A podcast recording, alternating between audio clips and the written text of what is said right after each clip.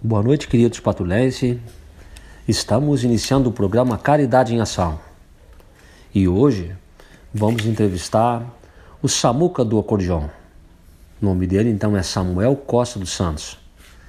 O Samuca do acordeão é um artista da nossa cidade. E hoje vai ser uma grande oportunidade de te conhecê-lo. Esse artista que já se apresentou em a mídia em todo o Brasil, a sua música, com vários artistas. E tem muitas coisas para nos contar. Foi candidato a vereador. E também é um dos representantes hoje da Igreja Vida.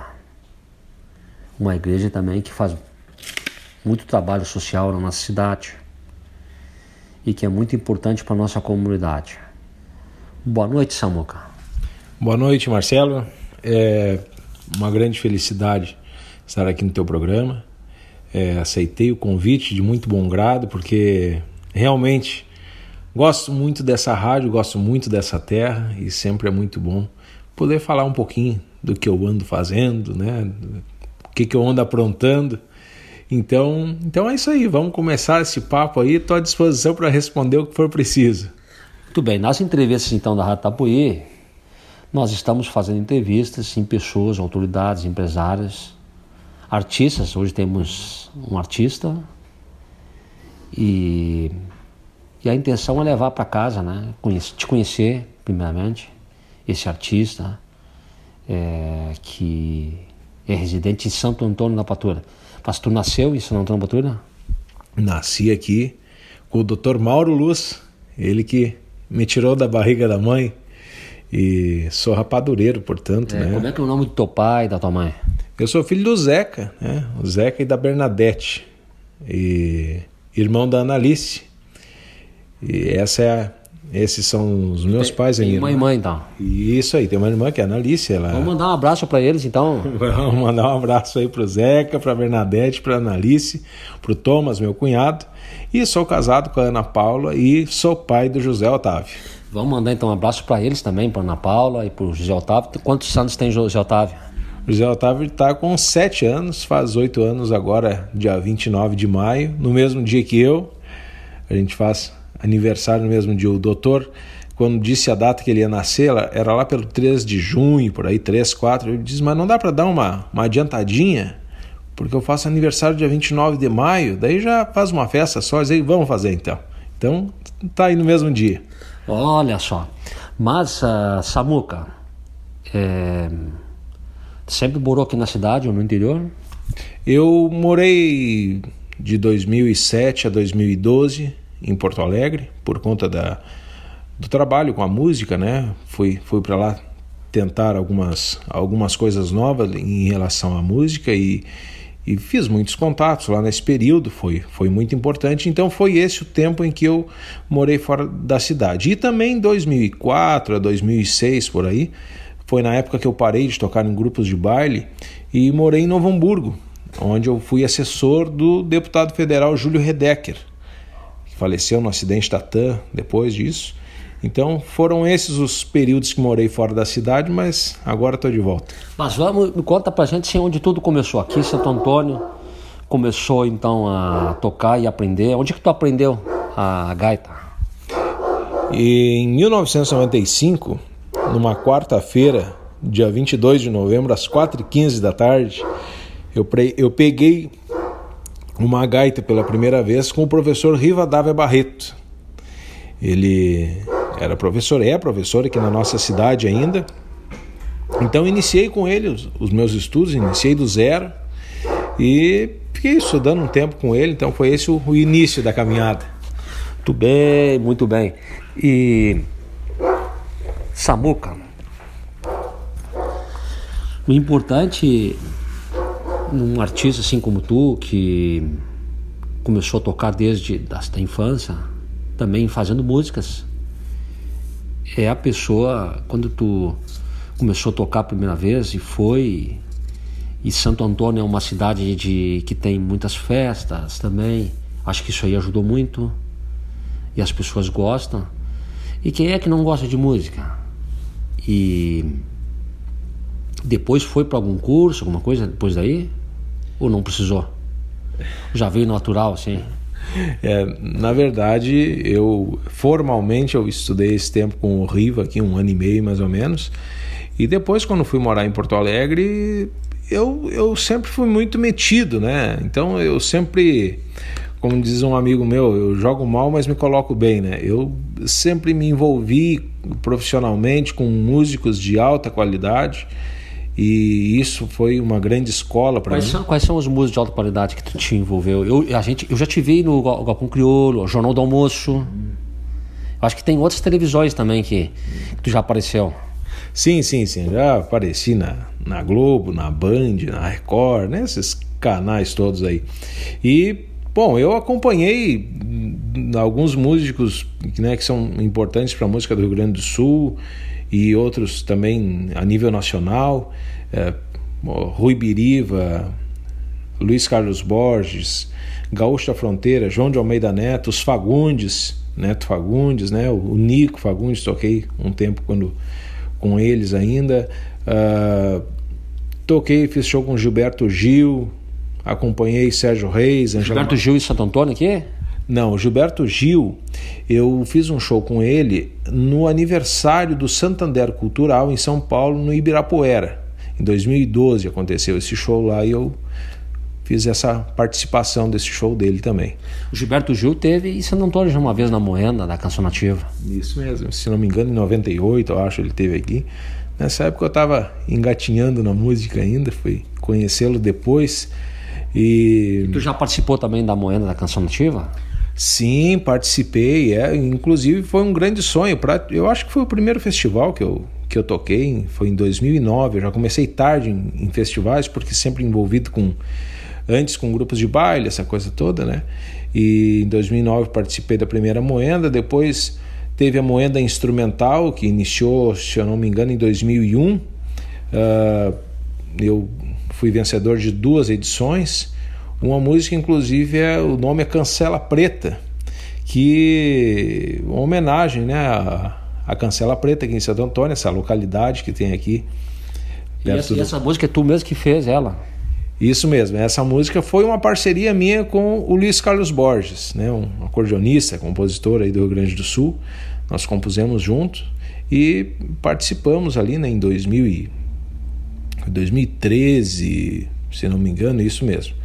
2011 começou a moeda instrumental. 2013 eu venci essa, essa edição ali. Ah, meus parabéns. E um artista, um artista que seguidamente estava na televisão e demonstrando a sua música, deixando as pessoas alegres. E hoje está meio parado na música ou continua alguma coisa ainda? Não, eu não paro. É, confesso que já já pensei em parar, mas não dá, dá uma coceira, né? E creio, né, que a música também é um dom que vem de Deus e, portanto, a questão da pandemia, sim, os trabalhos né, praticamente pararam. E... Os artistas também tiveram que parar, né? É, realmente. Agora a questão da, da, da, internet é que tem ajudado muito, né? Essa questão de lives e tudo mais. Eu tô, tô montando um curso também, porque hoje está nessa onda dos cursos EAD, né? Então estou montando um curso que será lançado agora em junho, né? um, curso online. E fora isso, sempre dando aulas e preparando novos materiais, né? Mas parar não. Muito bem, muito bem. Mas aí é, também entrou na Igreja Vita. Descobriu a Igreja Vida, uma descoberta. Foi uma descoberta para ti. Porque antes tu era de, de outra religião. Sim, eu sou, minha família, nós somos é, nascidos né, no, no, no, catolicismo, e, mas nunca fui um praticante, né? É, na verdade, todo brasileiro, de certa forma, ele é católico, né? Porque é nossa, nossa tradição aqui. Mas em 2015 eu comecei a, a frequentar a Igreja Vida e para mim foi um momento muito marcante, assim, é, como assim no lado espiritual, digamos assim. É, o que, que aconteceu de diferente em 2015? O que, que aconteceu? Olha, é uma, uma experiência que, que somente Deus pode proporcionar.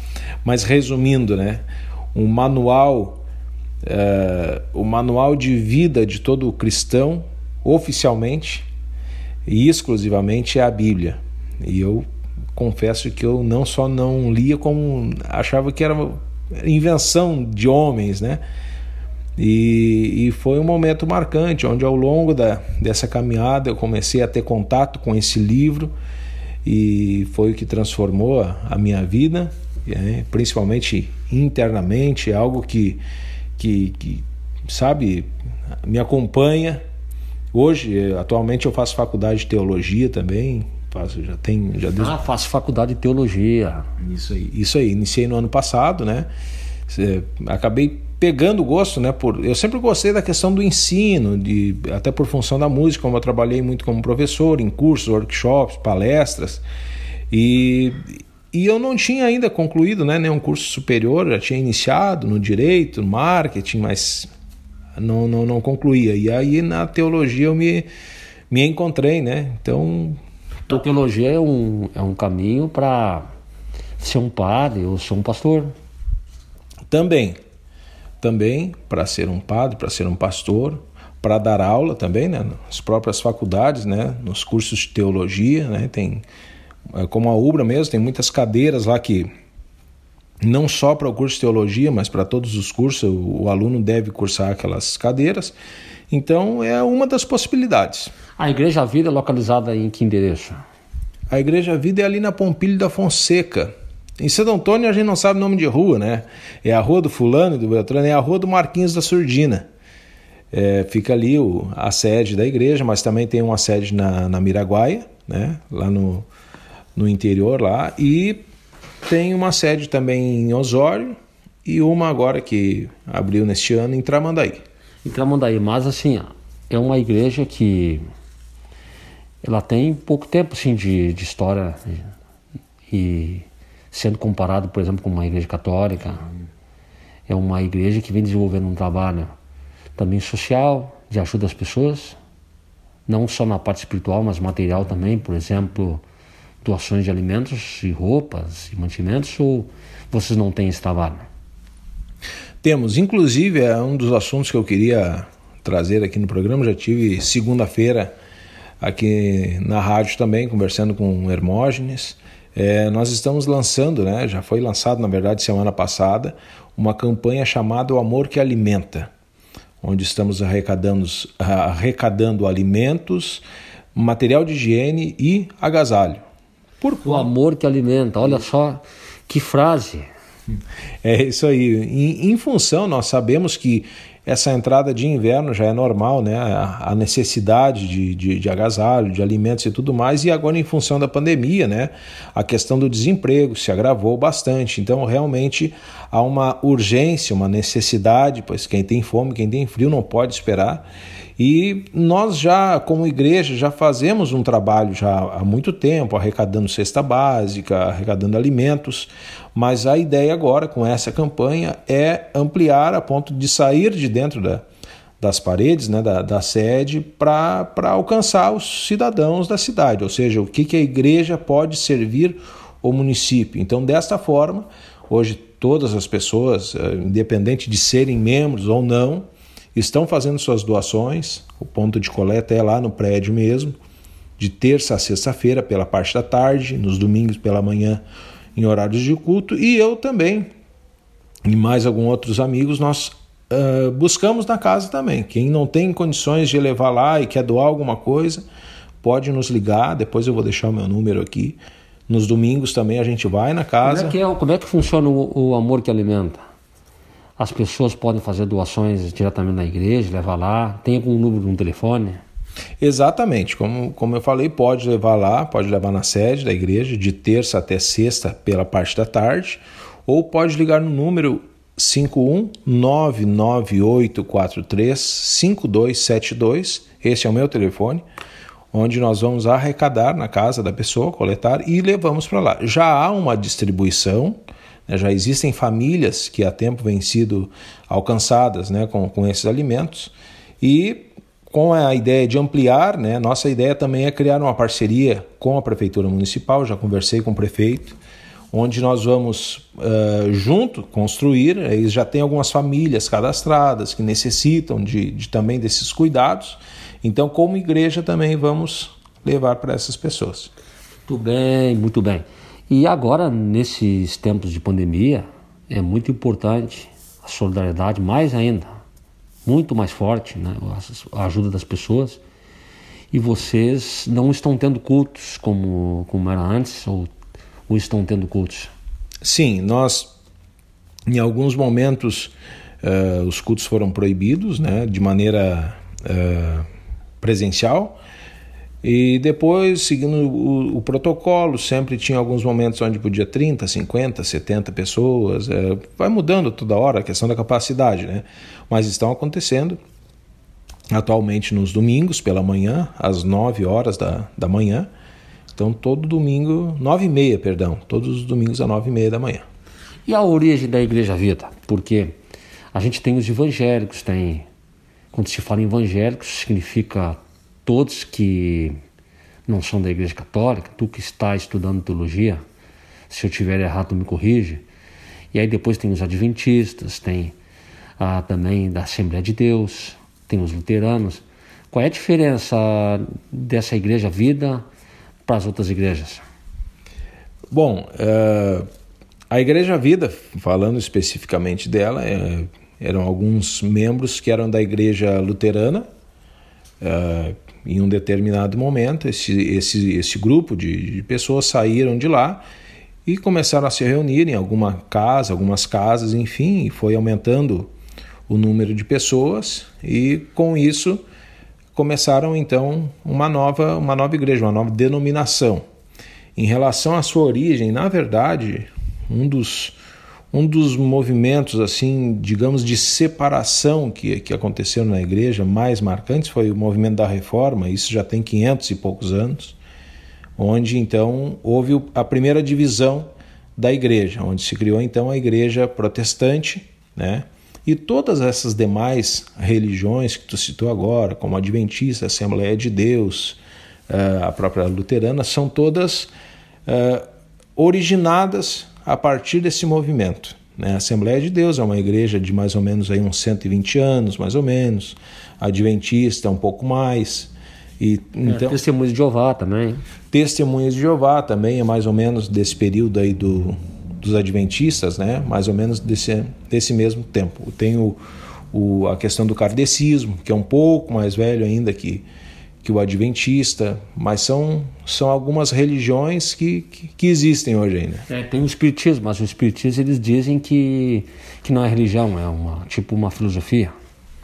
É, é, como é que eu vou te dizer? Não, não, não sou eu que vou afirmar o que é o que não é. Nós, quando tratamos de religião, falamos de, de lugares onde há uma reunião de pessoas, uma assembleia, onde se trata determinados assuntos espirituais com alguma doutrina que rege aquele movimento, né? Então, dessa forma que eu incluí o, o espiritismo kardecista, por exemplo, por ser um movimento que, inclusive, uh, em muitas coisas creem de forma parecidas, né, com, com o cristianismo.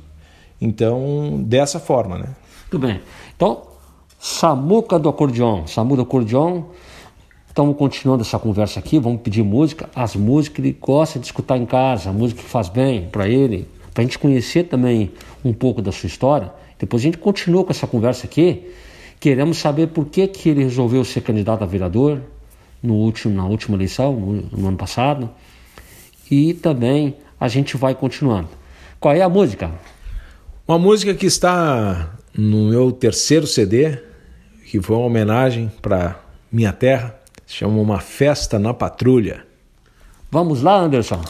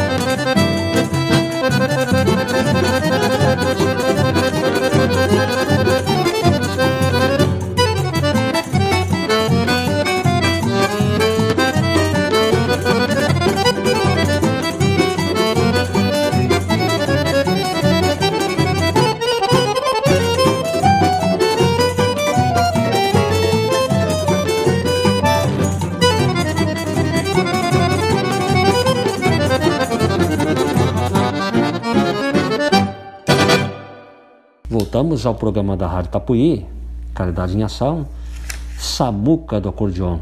Esse artista aqui, que já trouxe tantas alegrias para nossa cidade e que em 2015 aconteceu alguma coisa diferente e ele foi lá para a Igreja Vida, fez uma mudança na sua vida. E por que que ele foi candidato a vereador? Qual é a necessidade? Por que, que ele disse, não, eu vou ser candidato para vereador? E fez 379 votos. Puxa vida, foi, foi muito bem votado. Por que que tu quis ser candidato a vereador?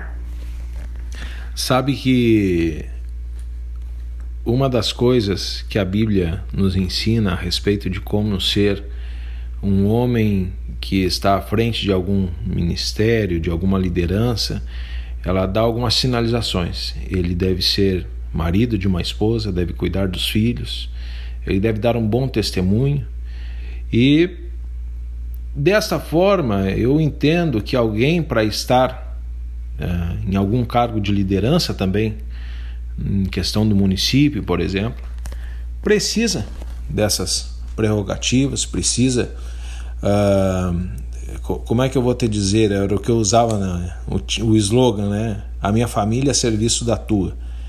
É, eu preciso cuidar da minha família para depois. A minha família a serviço da tua. É. Isso veio natural, essa, essa frase isso, também? Isso, isso mesmo. Porque eu preciso primeiro cuidar da minha família. E isso já é uma faculdade para que eu possa colocar meu nome à disposição para cuidar da família dos outros, né? Que é um que um cargo político deve fazer, né?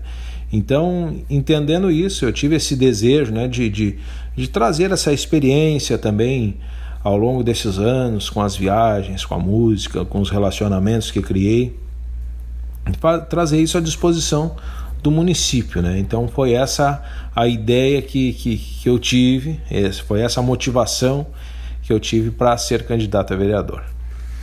E com isso, se tu, se tu tivesse sido eleito, certamente tinha projetos alinhavados, aonde também ia unir também a parte da religião, igrejas também. É, é inevitável, né? Eu, eu, na verdade, acho muito delicado, o ouvinte está ouvindo aí, é, como é que eu vou te dizer? A religião às vezes limita muito no sentido de a minha religião, a tua religião, essa ou aquela outra. Na verdade, eu, eu como cristão, creio em Jesus Cristo e creio nos seus princípios, né? Então todos os projetos que eu né, sempre almejei fazer e, e como fazia antes e, e vou continuar fazendo, sempre tenho, tento pelo menos buscar esses princípios, né, os princípios cristãos. Por isso que eu falei da questão da família, né? Então tudo que vem a defender essa essa instituição da parte de Deus, que é a família, seria o meu projeto principal. Muito bem, muito bem. E também assim, em relação a futuras eleições também, tu, tu vai ter interesse de se candidatar novamente ou, ou não pensou ainda?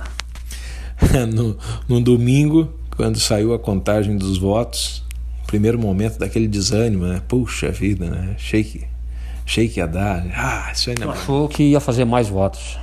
Eu não sei se eu achei, mas tinha esperança, né? Todo mundo que vai um amigo uma vez me disse, né? O cara que faz dois mil votos e o cara que faz um voto, a esperança é a mesma, né? E a gente tinha esperança, sim. Mas na segunda-feira eu já estava empolgado, já vamos de novo, só esperar passar esses quatro anos, vamos lá de novo, né? E vamos, e vamos de novo, e vamos de novo. E também tocando música e também ajudando a igreja e nessa parte profissional uh, é, é, a música. Tem outro, tem alguma atividade profissional de alguma outra coisa que tu faça? Não, não. Eu sou somente com a música, trabalho com isso, né? Uh, foi algo que, que desde cedo comecei, então acabo me envolvendo em várias áreas dentro da cultura, né? Como produção de, de alguns eventos e aulas, este curso agora, como eu falei. Então a gente está sempre se reinventando dentro dessa área. Agora, uh, o secretário da Cultura de Santo Antônio é um artista também o Quevedo. O que, que tu achou dessa escolha como ele como secretário da Cultura? Ah, o Cristiano Quevedo, meu amigão lá de Piratini, que se aquerenciou aqui na nossa terra. Já cantou música com ele também? Já acompanhei ele, sim, já, já dividi uns palcos por aí afora. E ele é um, um grande cidadão, uma pessoa realmente capacitada para estar nessa secretaria, por conhecer a área por se relacionar muito bem né, com, com pessoas no Brasil inteiro.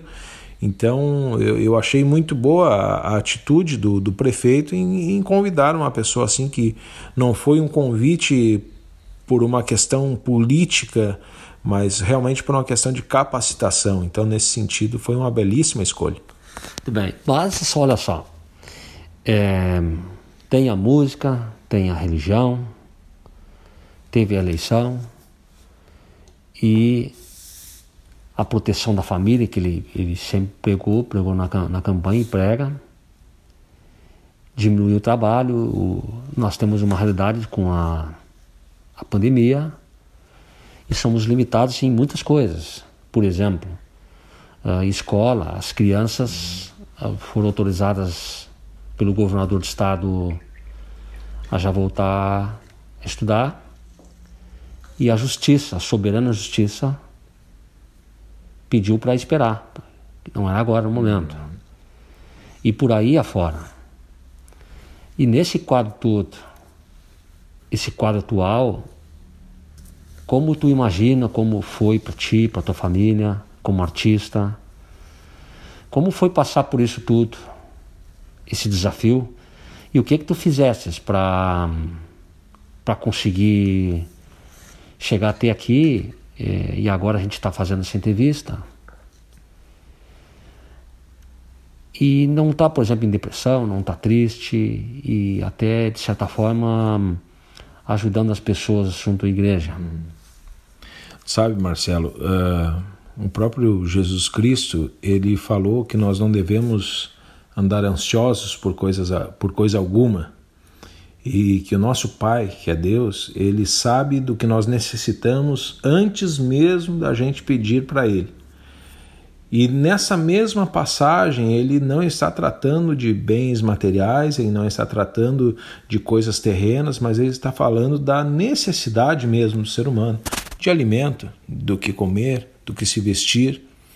Então, nesse ponto, eu posso dizer que realmente nunca faltou nada, né? Então houve sim, e como está havendo ainda uma grande dificuldade por questão de trabalho. A área da música, por exemplo, parou tudo, com exceção às lives que se iniciaram. Mas é, eu, eu, eu sou muito grato, sou muito grato a Deus pela provisão, pelo cuidado. Né? Então. É, mas, que... quando, mas quando começou lá, estourou a pandemia há um ano atrás, o que que tu imaginava? Tu imaginava que ia dar tudo isso, ia dar tantas mortes e que ia acontecer tantas tragédias? Eu acho que ninguém imaginava isso, né? Acho que ninguém pensava. Eu lembro que quando iniciou, eu às vezes comentava: olha, isso aí lá, só lá para junho para melhorar. E o pessoal, mas tu tá louco? A gente já está quase chegando em junho do outro ano e ainda está embaçada a coisa, né? Mas eu acho que ninguém fazia ideia do que seria isso, né? E agora parece que amenizou um pouco a situação e a gente tem que ter muita fé que isso aí vai passar e que não vai voltar mais. Mas a gente também tem que estar preparado se voltar, porque são as variantes. Há pouco tempo amenizou e aí vem uma variante. Então, esse preparo, essa essa parte emocional das pessoas também está muito abalada ou tu acha que não está tanto assim? Eu posso afirmar e tu deve saber também, né? É, o problema causado digamos assim, perifericamente, é, aquele que está ao, ao redor da pandemia, é mais grave que a pandemia. Como tu me fez a pergunta antes, né? Então hoje nós estamos vendo muitas famílias sendo destruídas, muitas pessoas tirando suas próprias vidas. É... Qual é o fator que tu, que tu achas que está acontecendo isso com mais intensidade e por que que está chegando nesse ponto, nesse extremo? Olha, o ser humano, ele tem, independente da, da classe social, ele sempre quis ter o controle da situação. Né? Eu, eu creio que por isso que a morte é o lado extremo disso, porque é, o único ponto que o ser humano ainda não conseguiu e nem vai conseguir dominar, mas tenta, né? Então eu creio que toda situação onde o homem perde o controle, isso dá um desespero muito grande. Nós temos a mania, por natureza, de querer dominar tudo, de querer programar tudo, de querer estar. E quando há uma situação onde não se consegue. Diferente, pronto, já caiu o mundo. É, é, justamente, né? Então há essa, essa diferença. Então eu, eu creio que isso é um dos motivos. Isso vai deprimindo, isso vai trazendo né, tantas coisas ruins que estão acontecendo, nós mesmos, como igreja, a gente tem entendido que é um momento mais do que nunca da gente estar atento a esse atendimento às pessoas que, que necessitam, né? Necessitam da palavra de Deus, mas necessitam também desse cuidado psicológico, desse cuidado uh, na questão dos alimentos, de suas necessidades, né? Tudo bem. Em relação ao mundo, a gente observa nas reportagens, rádio, televisão, que tem países que já praticamente estão muito mais além que o Brasil, muito mais evoluídos com todas as vacinas. As pessoas não foram vacinadas 100% ainda, mas é, enfim, e o Brasil não. Mas em comparação a, ao mundo, como tu vê o Brasil? Eu fiz um curso de engenharia agrícola em 2006, por aí, 2007, e o professor contou uma história, né, que, que nos Estados Unidos, para cada vaca leiteira que uma pessoa tem lá, ele ganhava na época 10 dólares por mês de subsídio do governo. Então, tentaram fazer essa pesquisa para realizar essa isso é a mesma coisa no Brasil. Mas não deu certo, né? Porque daí um pegava uma vaca do vizinho, no dia que vinha a fiscalização, pegava uma vaca do outro vizinho, daí quando a fiscalização ia no outro vizinho, já pegava uma outra vaca, não sei de quem, para receber o dinheiro. Então, o que, que eu aprendo com isso? Que nós, brasileiros, eu não estou apontando ninguém, estou me colocando, mas nós, brasileiros, precisamos entender que nós precisamos mudar nossa consciência.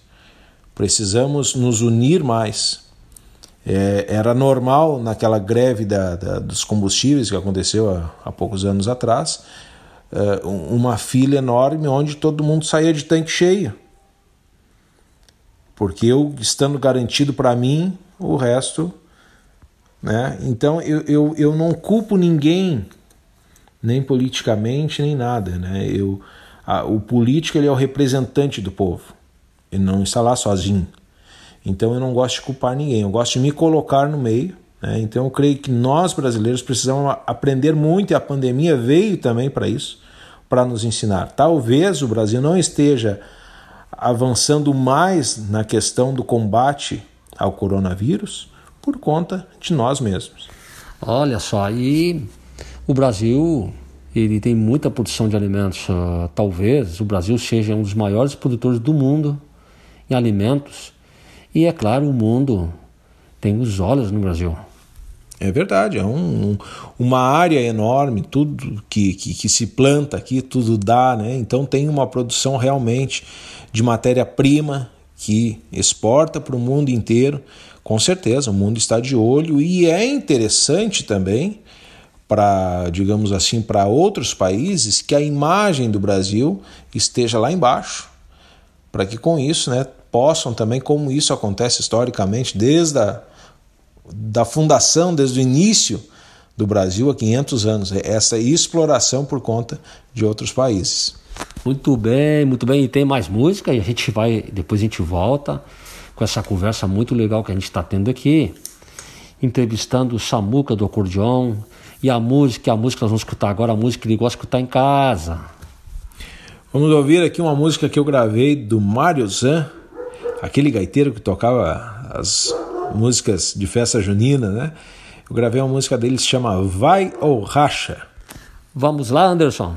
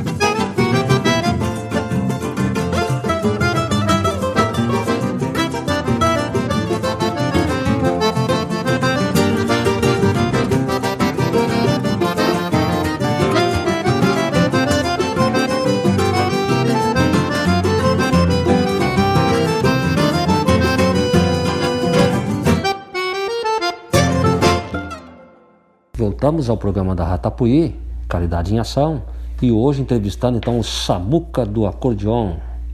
Samuca, Samuca, é, dando a sua opinião sobre a política internacional, nacional, regional da gente. E aí tem a Amazônia também. E a Amazônia é o oxigênio do mundo. Nós devemos proteger a Amazônia. Como tem eleição, para 2022, o pessoal já está fazendo a campanha em cima de proteger a Amazônia. E já tem é, candidatos se lançando.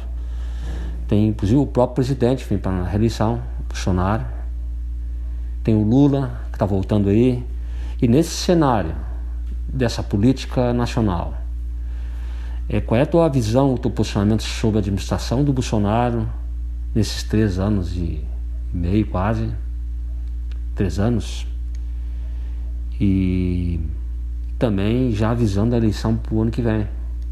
Como que um presidente tem que ser, pegando um Brasil assim, com a pandemia. Uhum. Porque, na verdade, é, todos nós, de alguma forma, estamos muito fra fragilizados. E é claro que precisamos também ter essa visão política. Precisamos essencialmente ter fé, mas não podemos esquecer de nos conduzir também politicamente, dentro da comunidade, dentro do nosso trabalho normal. Tu sabe, Marcelo, eu votei no Bolsonaro apoio ele, sou a favor e até que surja algo diferente, vou votar nele na próxima eleição. Creio que ele não é a melhor coisa que existe, mas talvez seja a melhor coisa que já existiu. Tu acha que ele fez já bastante, desenvolveu bastante projetos e aplicou eles e que ele está sendo bom para o Brasil? Essa é a minha posição. Essa é a minha posição e eu, eu vejo em meio a tudo isso, e como eu falei, não estou dizendo que ele é perfeito, de maneira alguma. Uh, enxergo, sim, algumas deficiências. Tu foi, tu foi candidato a vereador para qual partido? Eu fui pelo MDB. Né? Mas o MDB é do meio, né? no Brasil é, é o centro. E hoje o Bolsonaro é direita. É, na verdade, né, o, o Bolsonaro ele tem adeptos a ele de todos os lados. Né? Hoje eu creio, vou ser bem sincero, eu acho que não existe muito mais essa questão tão forte da ideologia, do sabe, da, da, da posição da direita, esquerda, do centro. É... Mas, mas o MDB né, certamente vai lançar um candidato também para presidente da República. Olha, não, não sei ainda, né? Não, não, não vejo ninguém assim que tenha a nível nacional, né?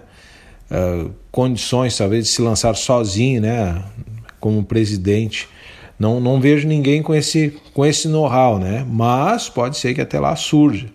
Em relação ao Bolsonaro, o que eu vejo assim, ó, o, o ser humano, né?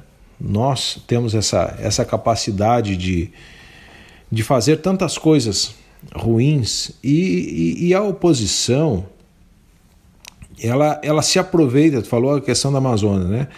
É, a oposição ele se aproveita de um problema existente para fazer boa ação em cima disso e para se promover. Isso é, é histórico, né? Então, o que, que é fácil para mim? Se eu quero explorar a, a riqueza da Amazônia, eu vou defendê-la. Eu vou trazer um olhar de, de, de misericórdia, de compaixão das pessoas para aquele lugar a ponto de todos entenderem a importância e a grandeza daquilo ali, como de fato existe, e vou me promover em cima disso. Eu sou o que estou aqui defendendo essa riqueza. Então, nesse meio tempo, eu vou ganhando né, recursos para conseguir depois explorar da maneira que me faz bem. Essa política acontece muitas vezes no meio social, onde muitas vezes alguns eh, se, se aproveitam né, da necessidade de pessoas em determinadas regiões do país, onde existe uma necessidade maior por questão de pobreza, desemprego. Então se aproveitam dessas pessoas, fazendo aquilo que é certo e que é bom, de fato, eu não estou indo contra isso. Mas nós sabemos que isso também lá na frente é usado de certa forma para se promover. Então, contra isso, eu sempre vou me declarar, né? Nesse caso, eu vejo a questão do nosso presidente como um, um nunca alguém enfrentou a situação que ele está enfrentando na pandemia. Então, se ele for o melhor, se ele for o pior, ele está passando por uma situação que é muito fácil daqui a 10 anos a gente sentar numa roda e dizer deveria ter feito isso, feito isso, feito isso, feito aquilo. Mas eu quero ver no calor da situação. Né? Então eu, eu não tenho como me aproveitar desse problema da pandemia e começar a descer a lenha no, no presidente agora, porque ele está errando aqui, está errando ali, está errando aqui, está errando ali. Eu brincava no ano passado, né? Em, outros, outras épocas o grande, a grande crítica que havia a um presidente era de corrupção, de roubo, lavagem de dinheiro e tudo mais. Do Bolsonaro era porque não usou a máscara, era porque fez aglomeração, era por isso, por aquilo. Esse era o, o motivo de, de, de tantos xingamentos a ele, né? Claro, eu não estou defendendo ele no sentido que ele é perfeito, todo certo, não é isso. Mas, na minha opinião, não houve nenhum presidente desse nível para o Brasil, que mesmo errando, mesmo metendo os pés pelas mãos, mas nós não temos do que nos envergonhar no sentido dos grandes escândalos que acontecem na história do Brasil até os dias de hoje. E o governador do estado? Agora estamos descendo aqui para o Rio Grande do Sul. E falar em Rio Grande do Sul, é, eu acho muito bonita aquela música do hino do Rio Grande do Sul. E tu já cantou com algum artista lá esse hino? Já tocou a gaita tapicino? Conseguiu tocar? Como aurora precursora. Deixa eu te contar uma história. Ah, tu vai cantar pra nós Não, Eu vou contar uma história. Eu estava tocando num congresso em Gramado e era para eu tocar o hino do Rio Grande, o hino do Brasil. E estava lá na plateia o ministro Lewandowski. E e eu toquei o hino e eu estava nervoso, porque eu estava sozinho. E o hino, tanto do Rio Grande do Sul, mas principalmente do Brasil, são de difícil execução. E eu, e eu ali sozinho, fechei o olho, né, para concentrar e toquei o hino inteiro de olho fechado, assim. Aí terminou, todo mundo aplaudiu, aquela coisa toda. E aí o ministro Lewandowski foi na produtora do evento para fazer um elogio para mim, dizendo parabéns por esse menino aí que tocou o hino, né? Ele vê mesmo ele sendo cego, conseguiu tocar tão bem o hino. Ah, olha, olha só. E tu fechou os olhos porque tu estava nervoso. Para concentrar, né? Mas toquei do início ao fim, eu tenho esse costume. Geralmente quando eu fecho o olho é porque a coisa está embaçada. Mas tu não nota assim, por exemplo, o Roberto Carlos. O Roberto Carlos fecha às vezes os olhos para cantar. Uhum.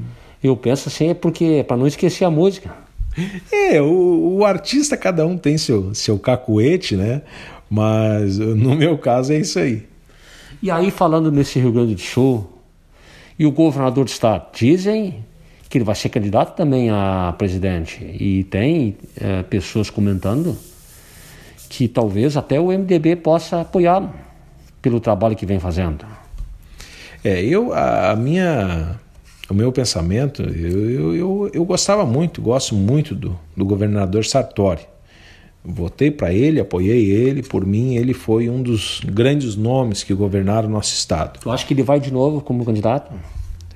Não sei te dizer, sabe, mas em relação ao Eduardo Leite, então ficou difícil para ele, isso que eu queria dizer, que depois de tu entrar num lugar onde estava sendo administrado por uma pessoa como Sartori, é, ficou muito complicado. Ele é um jovem e, de certa forma, ele fez uma leitura de que uh, o problema era fácil de resolver, pelo menos era essa a linguagem que ele usava, que era fácil de resolver e que o ministro Sartori deveria simplesmente levantar a bunda da cadeira, como ele falou, então, para resolver. E depois de chegar mesmo ao governo, ele viu que não era assim que, que a questão é muito complicada, por isso que eu sempre fui contra, fiz a minha campanha inteira sem nenhuma promessa, porque uma coisa é eu estar aqui, fresquinho, falando das coisas que eu tenho vontade, outra coisa é estar na situação. Então, vejo que o governador Eduardo Leite talvez se equivocou em muitas coisas que ele gostaria de fazer, e prometeu, e algumas posições que ele, ele tinha. Disse que o problema era fluxo de caixa? Justamente, tantas coisas. Então, eu vejo ele um jovem com grande capacidade, mas que né, vai ter que crescer muito ainda. Mas eu não vejo ele também como um, um má administrador, uma, uma pessoa que está conduzindo mal o nosso Estado, mas está sofrendo a mesma coisa que o presidente, no sentido que é uma pandemia. Se nem os médicos estão em um consenso, se há uma divisão entre os médicos, que são as pessoas que cuidam né, das, das pessoas que estão sofrendo com a pandemia, o que dirá os políticos, né? Muito bem, muito bem. E agora mais música, música que ele gosta de escutar, é, o Samuca do acordeão, então vai mandar mais, pedir mais uma música lá para Ratapuípo antes para tocar agora. Então nós vamos ouvir uma música que eu fiz em homenagem a Dominguinhos, grande sanfoneiro nordestino, que se chama Urtiga no Dedo. Vamos lá, Anderson.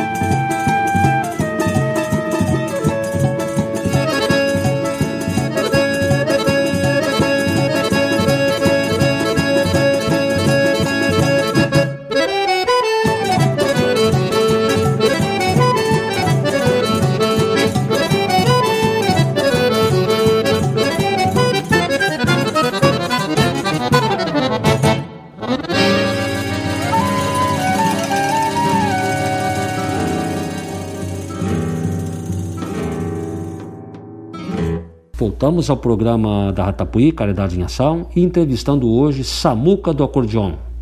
E a gente está conversando aqui, estamos descendo, agora vamos, voltamos até para Santo Antônio da Patrulha. E Santo Antônio da Patrulha, eu quero que ele dê um parecer sobre o governo municipal, sobre os vereadores aí do nosso município, qual é a visão dele. É, que, que eu vou te dizer, Marcelo? Eu creio, como todos sabem, que o político ele é o representante do povo. Então, se eu criticar aqui os vereadores eleitos, o prefeito eleito, eu vou estar criticando, na verdade, o povo que o escolheu, a grande maioria. Eu vejo muitos pontos positivos no que o Rodrigo Massul e o Marcelo estão fazendo da mesma forma que eu me referi ao, ao presidente e ao governador, eles, principalmente sendo mais jovens ainda, entraram num momento muito difícil. Creio que eles tinham grandes sonhos e o momento não permite né, fazer praticamente nada. Então, com certeza, eles também estão encontrando dificuldades muito maiores do que as naturais que já existem. Né? Então, nesse sentido, eu não, é, são dois motivos que eu não tenho como me colocar aqui criticando uh, né, isso ou aquele outro. Acho né, que eles estão fazendo sim um, um, belíssimo trabalho dentro das possibilidades. Vejo que não é um momento de ninguém estar atacando ninguém. Né? Então, dentro dessa realidade, creio que eles estão fazendo o melhor possível. Em relação aos vereadores, da mesma forma, eles são representantes do povo. Todos os vereadores que foram eleitos foram eleitos de maneira democrática, então não, não deve haver surpresa em nós, nem no lado negativo, nem no lado positivo. É o que o povo escolheu. Muito bem, muito bem. E é importante a gente ter ideias assim, e é importante também a gente pensar nisso. A gente pensar nos nossos governantes a nível municipal, estadual, federal pensar também na nossa cidade, nos empresários. Né? Eles que são os que responsáveis em gerar os empregos aqui na nossa cidade. E com a pandemia, é uma situação muito difícil que se encontra. Mas uh, precisamos fortalecer os nossos empresários, precisamos é, dar a volta por cima e aí eu acho que a receita é a união. Que sem a união nós não vamos conseguir ir para lugar nenhum. E também com essa pandemia, mais claro ainda fica na nossa mente que o mundo mudou e que um tem que ajudar o outro. É, como eu falei no início ali, uh, o ser humano é um, é um caso complicado, né? Eu me lembro que, que quando aqui no nosso município, se eu não me engano, em 2015, teve uma chuva de granizo muito forte que acabou quebrando muitas telhados inteiros de muitas casas aqui no Cará e as pessoas precisavam cobrir as, as casas com lonas. E, e eu lembro que o preço da lona nas, nas lojas de materiais de construção duplicou, triplicou naquele momento porque havia uma, uma busca muito grande, né? Esse é o ser humano. Não estou criticando ninguém específico, como eu estou sempre dizendo o tempo inteiro, estou me colocando. Nós, seres humanos, temos capacidade para isso. Eu entendi. Na verdade, naquele momento, seria de crucial importância que as lojas fizessem um preço mais em conta, é isso?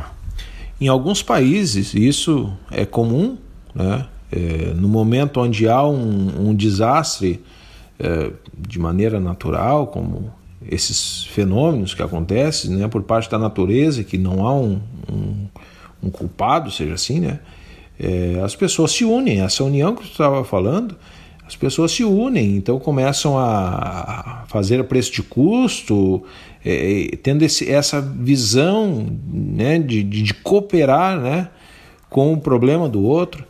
E eu vejo, agora voltando para o lado espiritual, é, eu entendo é, que Deus nunca perdeu o controle da situação, E se eu fosse, se fosse me perguntar, tu acha que Deus quer isso ou tu acha que ele não quer? Eu sou mais inclinado a dizer que ele quer. Porque em meio à pandemia, nós estamos vendo tanta coisa que não acontecia antes. Tantos pais que não suportam muitas vezes ficar em casa cuidando dos filhos. Tantos casamentos que o marido não suporta ficar em casa com a esposa, ou seja, Deus nos forçando a nós vermos quem somos e como precisamos ser. Não mais uh, pegar o filho e transferir a responsabilidade para a escola. Eh, eu sou o pai, eu devo educar ele. A escola vai ensinar as matérias, mas a educação do meu filho sou eu que tenho que dar. Então eu não posso transferir. Então todas essas coisas que estão sendo abaladas na sociedade, eu vejo como um presente de Deus. E assim como tu falou, a gente usar esse momento para a gente aprender a questão da união, a questão de tantas coisas. Então, como ser humano muitas vezes precisa ser apertado para mudar na questão do caráter, então muitas coisas estão sendo mudadas. Aquilo que estava ruim está piorando e aquilo que tinha uma tendência a melhorar está melhorando, né? É, na verdade, sim, eu vejo que o Covid-19 é uma grande professora e veio nos ensinar, infelizmente, e muitas vezes de uma forma dolorida, com dor. Mas ela nos dá a oportunidade de a gente aprender a ver de forma diferente. Por exemplo, eu sempre achei e tenho certeza que Santo Antônio é uma cidade muito solidária. Hum. Tu citaste que ocorreu lá uma chuva de granizo, como de vez em quando né? acontece isso, temporais. E, e, as, e muito, assim como muitos vão lá ajudar, tem outro lado, outras pessoas que às vezes, em vez de ajudar, atrapalham. Mas um, nada impede que essas pessoas pensem diferente, mudem também Isso. o seu modo de pensar. Isso é o que eu creio, né? Eu, eu, eu, eu sempre vou colocar Deus acima de todas as coisas e nesse sentido a mesma forma. Todos aqueles que, que, que fazem algo bom ao próximo, e isso é um mandamento, amar ao próximo como a si mesmo. Então, cada vez que alguém está fazendo isso, foi uma graça de Deus na vida dessa pessoa, que ela foi lá e ajudou o próximo. E aqueles que não têm essa consciência, aqueles que não fazem isso ou que fazem o contrário, eu também creio que com o tempo o coração pode ser transformado e da mesma forma, né, ir lá e ter uma atitude boa. Olha só, tem o nome desse programa é Caridade em Ação. Então tem gente que diz assim: "Ah, mas caridade em ação". A caridade em ação existe inúmeras formas de a gente fazer caridade e levar para as casas esse programa aonde a gente está exaltando coisas positivas. Mas me procurou essa semana, como quase sempre me procuram pessoas da nossa comunidade que estão precisando de ajuda e que se apresentam que estão precisando de muita ajuda. E aí essa semana eu conversei com um amigo aí que disse assim, Marcelo, eu não vou negar, eu estou precisando. Mas se tu conseguir um um kit de alimentos ou um rancho, como ele disse, para mim, a metade desse, desse rancho vai ficar para mim.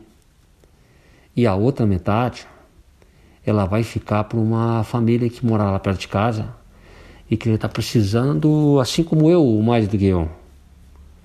Eu disse, meu amigo, é isso aí. E tu te lembra que eu te falava isso? Eu perguntava para ti antes da pandemia se realmente tu precisava e tu disse que precisava. E agora tu está falando de uma forma diferente. Tu precisa, mas tu já está com os olhos em ajudar uma pessoa que também está precisando.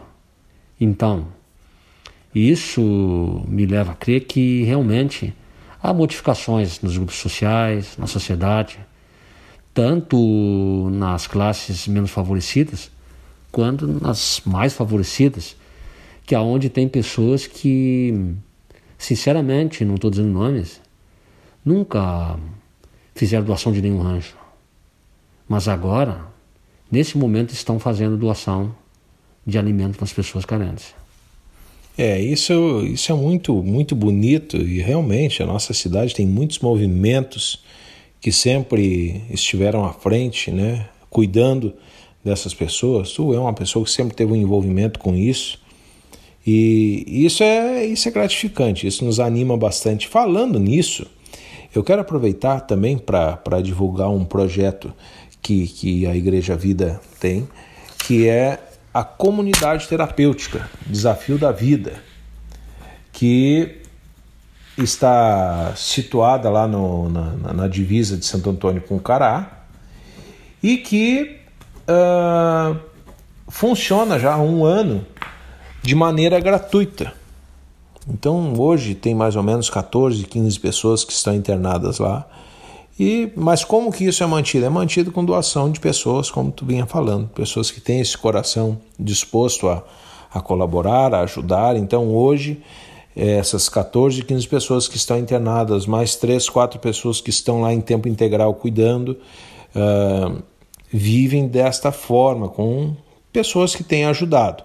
Uh, quis né, trazer isso né, também para você ouvinte estar sabendo tanto desse trabalho como colocar esse trabalho à disposição também. Uh, você que, que, daqui a pouco tem algum familiar ou alguém que está com esse problema de dependência de drogas, de bebida, tem esse lugar, né, a CTDV, que é a Comunidade Terapêutica Desafio da Vida. E tem algum telefone para contato? Tem. Pode, pode entrar em contato comigo mesmo, que eu encaminho direitinho para os, para os, uh, os responsáveis né, pelas internações, que é o 998-43-5272. Ó, busca a caneta lá de novo. Ó, a caneta já pegou. Fala novamente esse número de telefone aí que é importante para nós. 998-43-5272. E além do cuidado com o dependente, também tem uma reunião que acontece ali na sede da igreja todas as quartas-feiras, que é um grupo de apoio às famílias. Sabemos que uh, muitas vezes o problema não está só com o dependente, mas com a família, que é o chamado codependente, que está precisando tanto quanto aquele que está internado. Então, essas reuniões também acontecem de maneira aberta ao público, toda quarta-feira, a partir das 20 horas.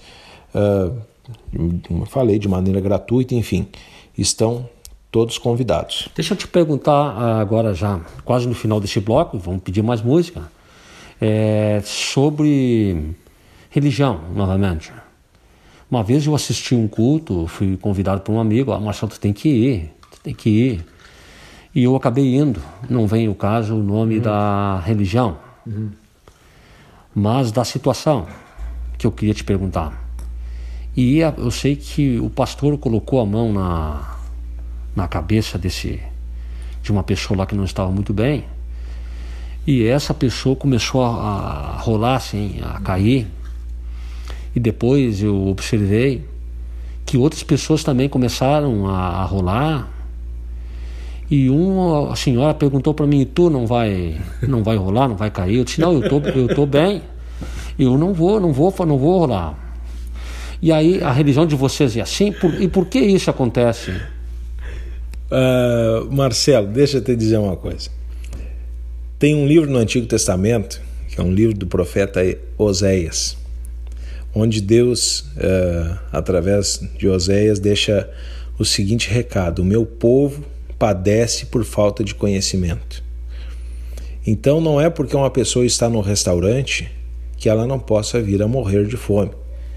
Porque talvez ela estava no restaurante para conversar com o garçom e não se alimentava né, da comida. O que alimenta é a comida e não o prédio do restaurante.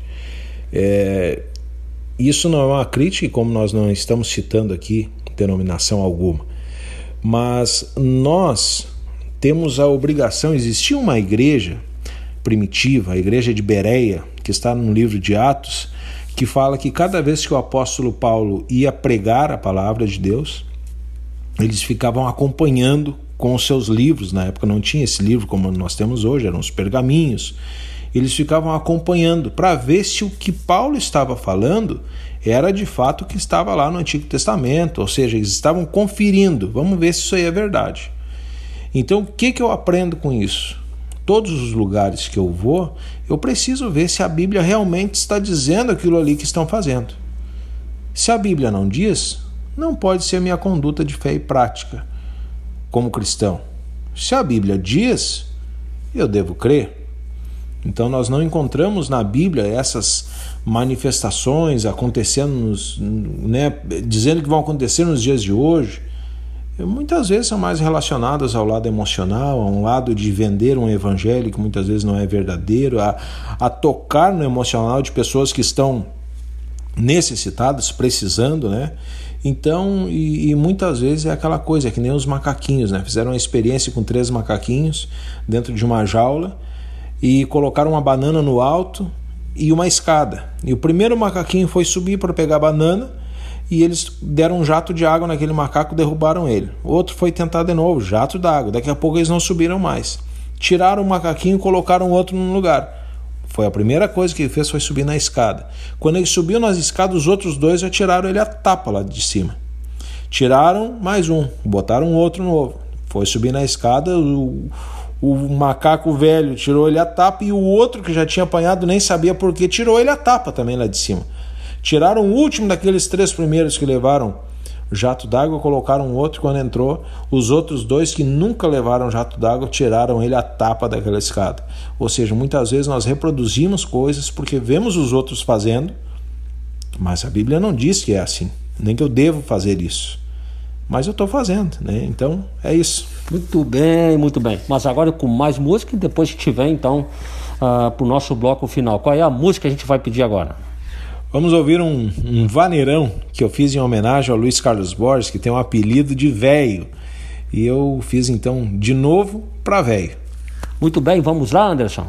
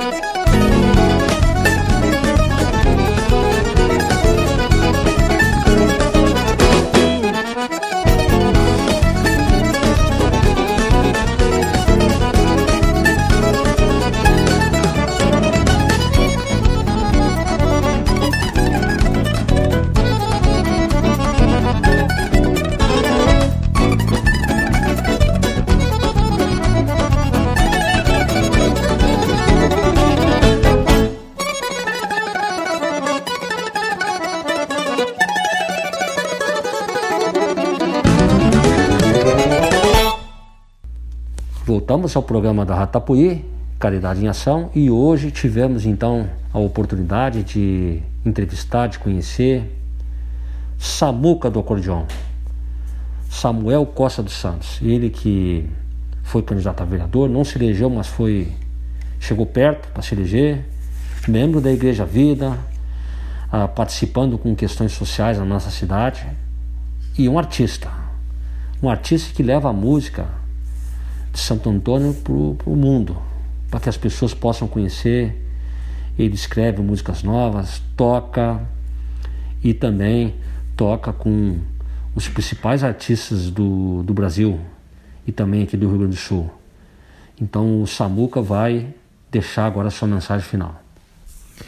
É isso aí, né? Eu foi, foi, foi, muito prazeroso falarmos aqui nesse, nesse programa sobre tantos assuntos e nós falando ali uh, de, de, de, de, política, né? Não posso deixar de, de agradecer algumas pessoas que digamos assim, não vou dizer que me influenciaram, mas eu, eu, eu, eu entrei nessa caminhada junto com eles por conhecê-los, por ter uma gratidão, né? Como nosso querido Daisson Maciel, o próprio Renato Pires, que Vamos mandar um abraço para eles. Então. Isso.